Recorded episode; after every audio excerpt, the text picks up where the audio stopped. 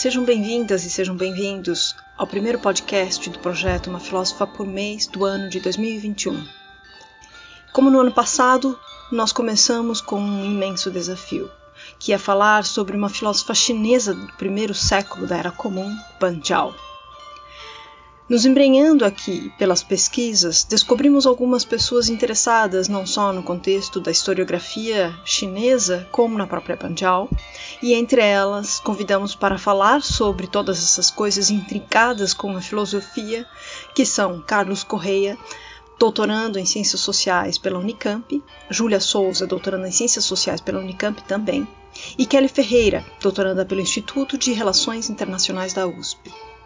No que se segue, vocês ouvirão algumas perguntas colocadas por mim, Janine Sattler, e por Guilherme Pinto Ravazzi, que me ajudou a construir não só estas perguntas para o podcast, como outros textos disponíveis no blog do projeto a respeito de Banchal.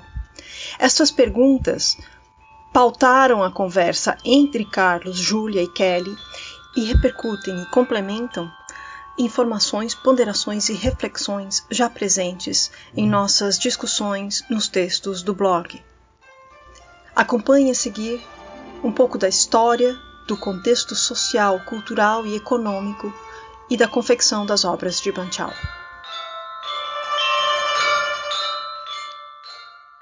Este podcast está dividido em duas partes.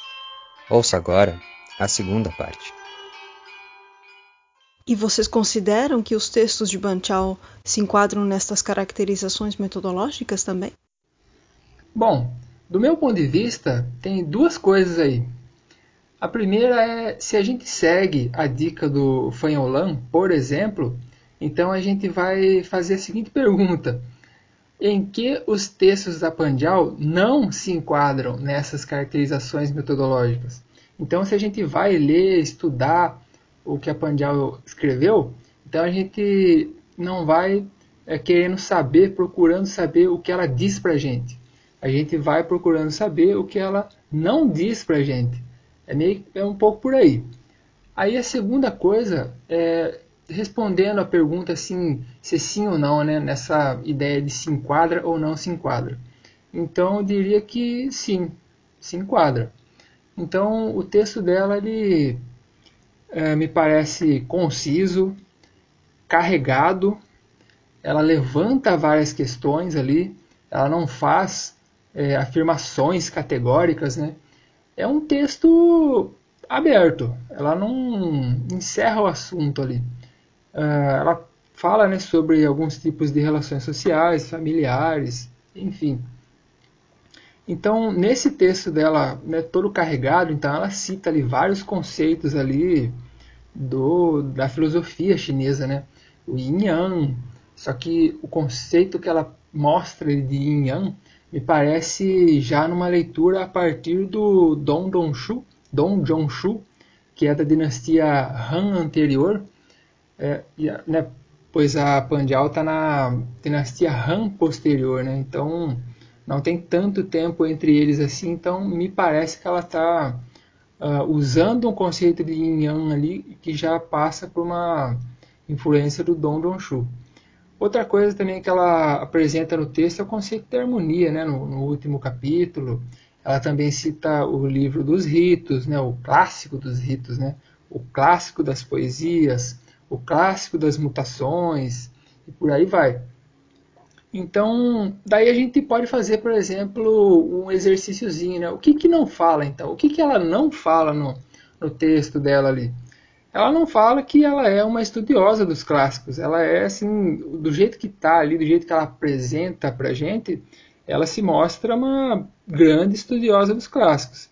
Então, isso faz com que a gente saiba de outra coisa que não está no texto, que é a necessidade que a gente vai ter de estudar os cinco clássicos para acompanhar, uh, vamos dizer assim, adequadamente o que a Pandial está discutindo ali. Então, os cinco clássicos né, seriam o livro das mutações, o clássico das mutações, né, vamos dizer assim, o clássico das mutações, o Anais das Primaveras e Outonos, o clássico das poesias, o clássico dos documentos, ou o clássico das, da história, né, e o clássico dos ritos. Bom, gente, até aqui eu me detive é, ao texto Lições para Mulheres, tá? Por enquanto eu fiquei só nesse. então acho que é meio por aí por enquanto. O que vocês acham, gente? Então vamos lá. Vou interagir um pouco com a fala do Carlos. É, para a gente tentar entender qual que era a perspectiva da Bandial, onde, o que, em termos de pensamento e filosofia, no que, que a Bandial estava inserida para ela começar a para ela ter a, a, iniciativa, né, a iniciativa que ela teve de fazer as lições para as mulheres. E aí o Carlos já trouxe isso um pouco. São, eu acho que é importante falar e ressaltar um pouco mais duas coisas principais. Uma é, é a noção de Xiao e a noção de Li do confucionismo, e outra coisa é a, o que o que o Dong Zhongshu, que foi um filósofo confucionista da dinastia Han, como o Carlos falou, é, o que, que esse Dong Zhongshu construiu em termos teóricos e como isso, como a gente pode ver que isso é, de alguma forma influenciou a Banjal. Sobre o confucionismo, como eu citei, é, no confucionismo que começou ali com os analetos de Confúcio no século é, ou VI antes da Era Comum, é, surgiram vários conceitos importantes e aí assim não dá para saber o quanto esses conceitos governaram a sociedade ou o quanto esses conceitos surgiram para explicar a sociedade. De qualquer forma, o que a gente tinha? São o que a gente tem ainda hoje, que é um traco importante pensar também, mas focando ali no período da Banjal. O que, que é, inspirou e influenciou a Banjal? Uma das coisas é a noção de Xiao, o conceito de Xiao. O que, que isso significa? Xiao pode ser traduzido como princípio filial ou filialidade. É uma ideia de que cada pessoa tem um lugar no esquema das relações sociais. Lembrando que quando eu falei da coisa da interrelacionalidade, isso a, a interrelacionalidade é algo que está dentro da sociedade chinesa. Isso significa que a sociedade chinesa é uma sociedade relacional que funciona em rede. Então, o princípio filial é, tá muito, tá intimamente conectado com essa noção da relacionalidade, porque segundo esse princípio, como eu disse, é, as pessoas têm um lugar específico dentro dessas relações sociais que são muito importantes dentro da sociedade chinesa e dentro do pensamento, da estrutura de pensamento chinês.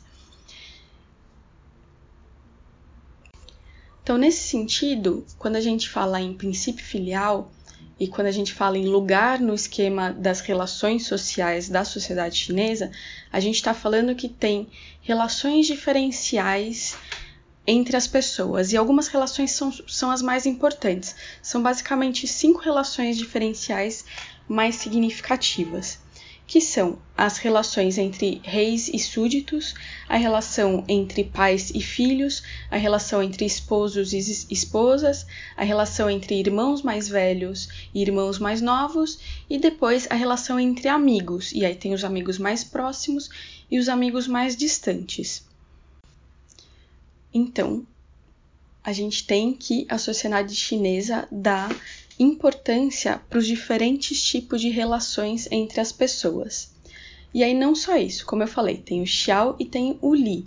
Além das relações, tem ainda uma coisa importante que é a conduta que regem essas relações. Aliás, as condutas, as normas de condutas que regem essas relações.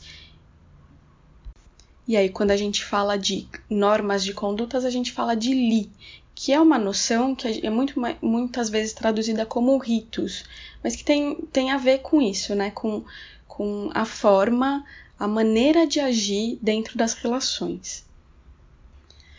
Então, com isso, a gente pode entender que as noções, os conceitos de Xiao, de filialidade, e de Li, de normas de conduta, eram é, conceitos, eram noções muitíssimo importantes, principalmente na época da Banjal. A gente pode trazer isso até hoje, mas aí é uma outra conversa. Mas na época da Banjal, isso é, o Li e o Xiao regiam a, as relações entre as pessoas. E aí, quando a Banjal vai escrever o, lição, o Lições para Mulheres, ela vai trazer justamente isso. Dentro da questão da relação entre homens e mulheres, na verdade, entre esposos e esposas, que é a filialidade, né, a, o conceito de Xiao, ela vai trazer quais são as normas de conduta, quais são os ritos, os li mais adequados. Então até aqui a gente já cobriu uma das coisas, né, que é a noção, as noções mais importantes dentro do confucionismo que estão dentro ali da perspectiva da Banjal para é, escrever o livro dela, os livros, né, para trazer essa coisa das lições para as mulheres. Mas tem um outro ponto, como eu falei, que é do, do Dong Zhongshu. O Carlos falou um pouquinho, né, sobre ele. O Dong Zhongshu é um cara que é ali da, da dinastia Han, antes da Era Comum. Ele, eu acho que ele viveu no século II, antes da Era Comum. E a Banjal, ela existiu no século I, depois da Era Comum. Então, são aí uns 200 anos, mais ou menos, de diferença entre os dois o que faz ser razoável pensar que as ideias do Dong Zhongshu eram fortes na época que a Banjal escreveu, já estava disseminada, as ideias já estavam disseminadas, né? Tanto que a gente vai ver essas ideias muito tempo depois ainda, sendo influente muito tempo depois. É... E aí, qual que é a ideia principal? O que, que o Dong Zhongshu fez? Ele fez uma coisa muitíssimo sacana com as mulheres, mas isso fica só entre a gente. É. O Dong Zhongshu é um filósofo confuciano, ali da dinastia Han anterior, como Carlos disse, e ele é um filósofo que pegou as noções, a noção de yin yang e é, moldou essas noções ao princípio filial, à filialidade xiao que eu falei. Então, o que, que ele fez? Ele pegou. Isso eu já falei.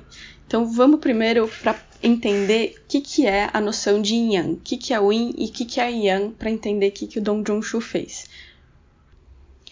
A noção de yang surgiu originalmente pensando numa montanha e em como a luz do sol incidia sobre a montanha. Então, a parte da montanha em que tinha a luz do sol era a parte da montanha chamada de Yang. E a parte da montanha que é, tinha sombra, em que não tinha luz do sol, era a parte Yin.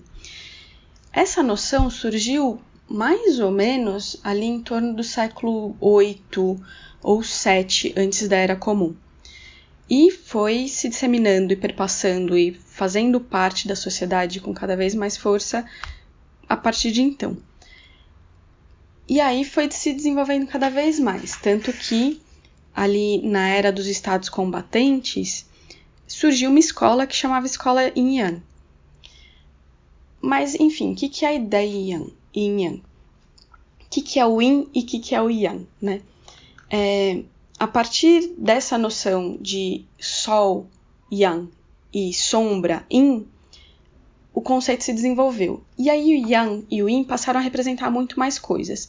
Por exemplo, o Yang passou a representar o que é masculino, atividade, ação, calor, calaridade, secura, dureza, luz, sol, verão, expansivo, agressividade, competição, racionalidade, terra, vida, pressa. É, e o Yin, por outro lado, representando sombra, né, a parte da montanha em que não tinha luz do sol, passou a representar também o feminino, a passividade, o frio, a escuridão, umidade, ou que é molhado, a suavidade, sombra, né, lua, inverno, restrição, que é receptivo, que é cooperativo, que é intuitivo, água, morte, calma, negativo, dentre outras diversas coisas. Essas são algumas só que eu citei. Então aí a gente tem que o Yang representava o masculino e o Yin representava o feminino. O que, que o Dong Junshu fez? Para ele, se masculino se conectava a homens. Então, homens passaram a ser yang. E se o feminino representava as mulheres, então as mulheres passaram a ser yin. Então, se a gente tinha um conceito de yin e yang, que eram conceitos que se interrelacionam, é, no âmbito do, dos homens e das mulheres, para o Dong Junshu, os homens e as mulheres se relacionariam a partir disso. Então, os homens deveriam agir de uma forma yang, a partir de todos esses princípios yang, e as mulheres deveriam agir de uma forma yin, a partir de todos esses princípios yin. Só que o Dong Junshu fez uma coisa um pouquinho pior, que foi é, sugerir uma hierarquia entre homens e mulheres. E aí, se a gente tinha yin e yang, que são coisas relacionadas e horizontais, a partir do Dong Junshu, o yang passou a ser algo é, com maior força, com maior poder, com maior hierarquia, enquanto o yin passou a ter que se submeter ao yang. Então, os homens eram mais fortes e as mulheres tinham que se submeter ao yin, a, aos homens, na verdade. E aí foi nesse contexto que a Banjal escreveu o Lição para as Mulheres, no contexto de pensar as relações, uma relação específica, né, que é a relação entre esposo e esposa, e no outro contexto que é de hierarquização de homens e mulheres, né, de uma hierarquia é, entre homens e mulheres. E é por isso que tem, inclusive, hoje, é, dentre os pesquisadores que estudam o Banjal, é, interpretações bastante diferentes e às vezes até opostas sobre o trabalho da Banjal, né? Tem aqueles que é, exaltam o fato da Banjal ter sido a pioneira na educação para as mulheres e tem aqueles que falam que essa educação que a Banjal trouxe era uma educação é, opressora para as mulheres. Só que assim, né, a gente também tem que lembrar, é, é engraçado o pessoal que faz essa, esse tipo de análise, né, querendo é, de alguma forma, sendo um pouco maniqueísta com, com os estudos da Bandial, parece que não consideram que ela escreveu ali no século I da Era Comum. Ela, ela existiu, a Bandial existiu a partir do ano 50 da Era Comum. E se a gente for pensar, dentro do Ocidente, do Ocidente geográfico mesmo, ali, Estados Unidos, é, Europa e até Brasil, só foram dar alguma importância para a educação das mulheres a partir do século XX depois, é, da Era Comum, né? A partir, desde o século passado, que as mulheres começaram a, a, a ser vistas como, ah, eu acho que é importante mulher estudar a maior parte das pessoas que vão estudar Banjal mais recentemente, desde o século XX, acabam tendo uma visão maniqueísta sobre a Banjal sem, e acabam desconsiderando completamente que ela estava ali no século I da Era Comum, escrevendo e já defendendo a importância de as mulheres estudarem, né? Apesar de ser um contexto que tem é, opressões e tinha sim opressões, essa hierarquização construída pelo Dong Junshu, por exemplo, é horrorosa e ela permaneceu por muito tempo. É, mas ainda assim foi uma defesa da importância das mulheres estudarem, né?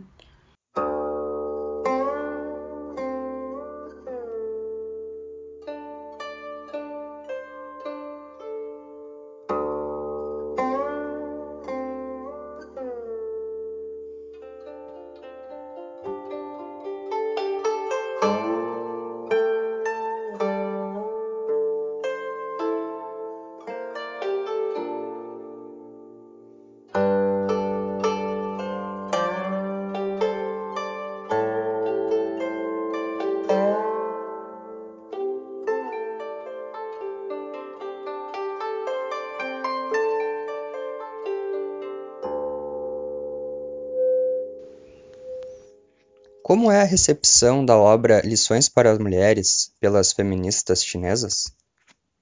Eu vou trazer uma visão um pouquinho mais contemporânea da Bandial. Na verdade, como a gente vê a Bandial pelas lentes do feminismo.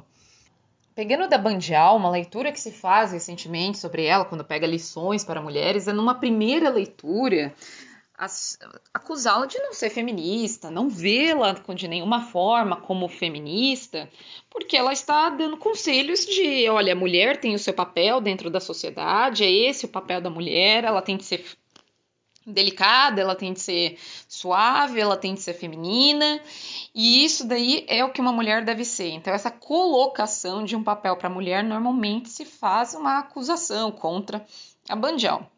Embora tenha a questão que ela coloca que a mulher tem de estudar, que precisa ter educação, que para a época realmente é uma questão bem à frente do tempo, nós temos de lembrar que esses conselhos da, da Bandial, ela é dado de forma prática. Se nós olharmos a relação da mulher, principalmente depois que ela se casa, que ela vai morar na família com do marido, ela passa a ser submetida às sogras e há muitos relatos de tratamentos muito ruins com, de sogras com relação às noras. Então dá para você entender esses conselhos da Bandial como uma forma, um guia de sobrevivência. Olha, mulher, você vai para casa da sua sogra, uma forma de você sobreviver, considerando as ferramentas que nós temos nesse período, uma forma de você sobreviver e de talvez em algum momento ter a tua opinião sendo levada em consideração, é justamente você ter este tipo de comportamento. Então, quando nós observamos a Bandial, não dá para nós olharmos a Bandial pelas lentes que nós temos de feminismo agora. Ela não está tentando ser uma heroína, ela, na verdade, até uma das críticas que é feita, ela coloca que as mulheres têm de, de estudar, mas não é se é, ser a melhor na área, é ter um, algum conhecimento, mas considerando o período que ela escreve, ela está preocupada com a preservação da mulher, a mulher ter alguma instrução, a importância dela ter isso, a Bandial em si, ela estuda muito, mas principalmente para que essa mulher sobreviva de certa forma com a sociedade e ela use as suas diferenças ao, ao seu favor. Se nós olharmos a Bandial para o período que ela está, ela chega muito longe dentro, se comparado às mulheres de sua época. A Bandial ela continua após ela se fica viúva e após a morte do, do seu marido, ela vai trabalhar na corte, ela vai aconselhar a imperatriz Deng Sui, que também fica viúva e governa mais ou menos por um, umas boas décadas, com os conselhos da Bandial ali do lado. Então, ela coloca que tem essa diferença, mas a gente pode usar essa diferença para sobreviver a essa sociedade e dentro dessa sociedade você conseguir explorar um pouco a sua opinião, você se posicionar, você conseguir ter uma maior articulação, uma maior circulação, vamos colocar assim, dentro desta sociedade. Como a Bandial é retratada e lida muitas vezes nos tempos de hoje? Uh, temos três visões, basicamente. Uma é a Bandial como uma educadora, um exemplo a ser é, emulado. E aí, nessa parte da educação, justamente, dela dizer sobre educação das mulheres que devem se educar. Tem um segundo grupo que olha a Bandial como uma espécie de vilã do feminismo, devido aos ensinamentos bem tradicionais que ela coloca. E tem alguns pesquisadores que colocam ela nem, nem tanto ao céu, nem tanto à terra. A Bandial seria um.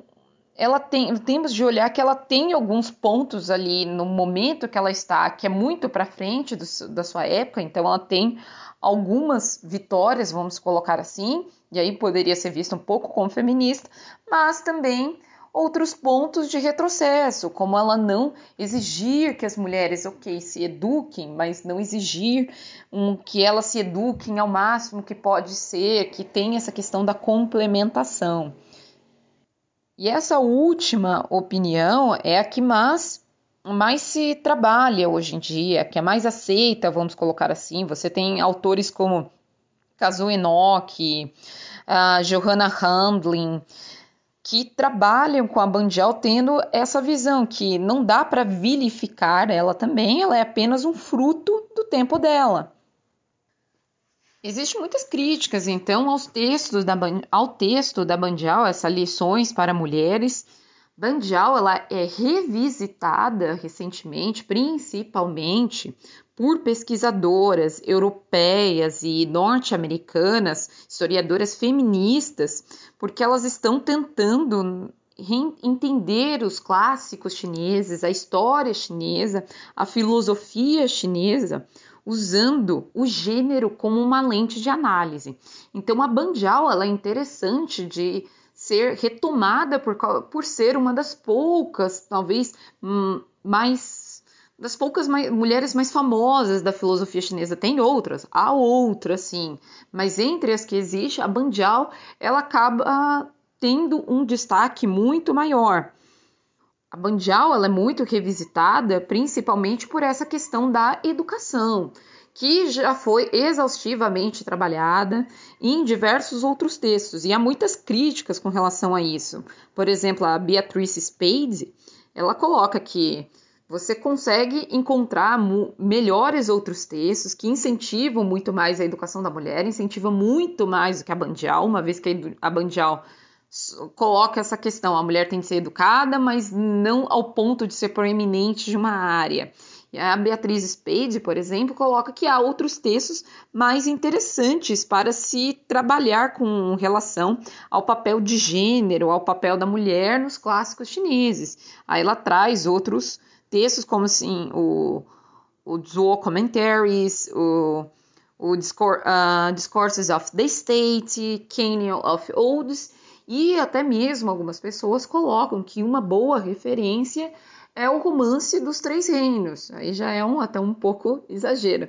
Mas não desmerecendo o papel da Banjal como filósofa. Isso é um outro aspecto. Mas especialmente nesse ponto de lição para as mulheres e com relação ao feminismo, é muito limitado, embora seja muito atraente a ideia de você ter uma filósofa chinesa clássica que vai tratar de assuntos feministas e resgatar isso e colocar para os tempos de hoje.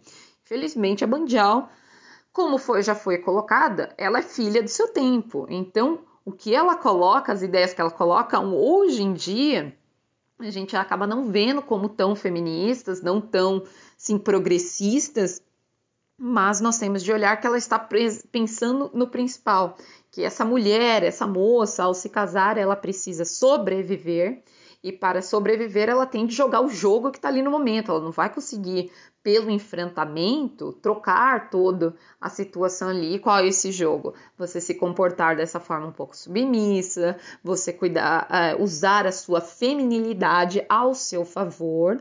E aí, quando você, nesse de você ser aceita devido a essas características, em algum momento você consegue expressar e canalizar e consegue achar o seu caminho para conseguir aí uh, se expressar. E essa expressão e essas suas ideias têm de ser apropriadas, têm de ser elaboradas e elas vêm por meio que do estudo. Mas essas sugestões do lições para as mulheres é principalmente visto como uma forma de você sobreviver, jogar o jogo da época que está ali para conseguir se expressar em algum momento.